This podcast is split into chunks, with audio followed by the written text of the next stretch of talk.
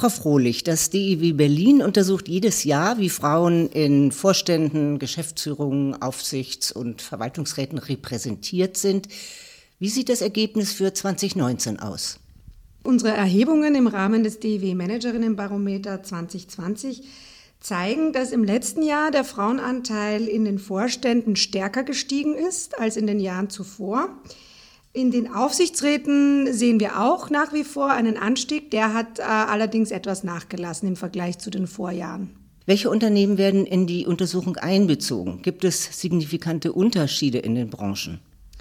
Also in unseren Erhebungen untersuchen wir die umsatzstärksten 200 Unternehmen also die Top 200 Unternehmen, die Top 100 Unternehmen, sämtliche DAX-Unternehmen, auch einzeln nach den vier DAX-Gruppen, also DAX 30, MDAX, SDAX und TechDAX-Unternehmen. Dann die äh, 100 größten Banken, 60 größten Versicherungen sowie alle Unternehmen mit Bundesbeteiligung. Das sind also insgesamt in etwa 500 Unternehmen. Unterschiede nach Branchen gibt es. Vor allem im Finanzsektor sehen wir, dass sich da insbesondere der Frauenanteil im Aufsichtsrat nicht so dynamisch entwickelt wie in den anderen Branchen. Und bei den Versicherungen, wie sieht es da aus? Ähnlich. Wie wirkt sich die verbindliche Geschlechterquote für Aufsichtsräte in den börsennotierten und paritätisch mitbestimmten Unternehmen inzwischen aus? Die Quote wirkt, das kann man so sagen. Unternehmen, die der Quote unterliegen, haben einen höheren Frauenanteil in Aufsichtsräten als von der Größe her vergleichbare Unternehmen. Auf welchem Platz liegt Deutschland im europäischen Vergleich? Da liegt Deutschland auf Platz 8 in diesem europäischen Ranking.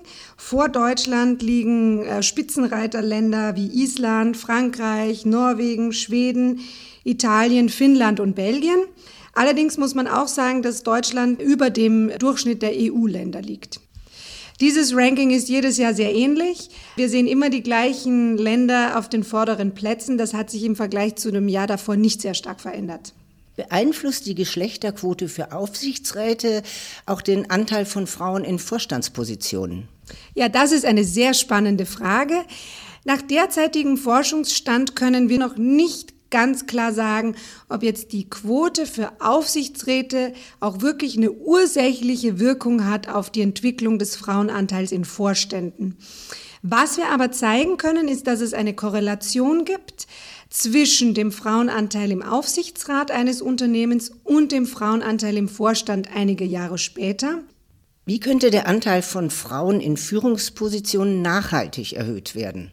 Ja, also dafür sind mindestens zwei Dinge nötig. Zum einen müssen sich die Geschlechterstereotypen Zuschreibungen in der Gesellschaft, die ja nach wie vor vorherrschen, verändern.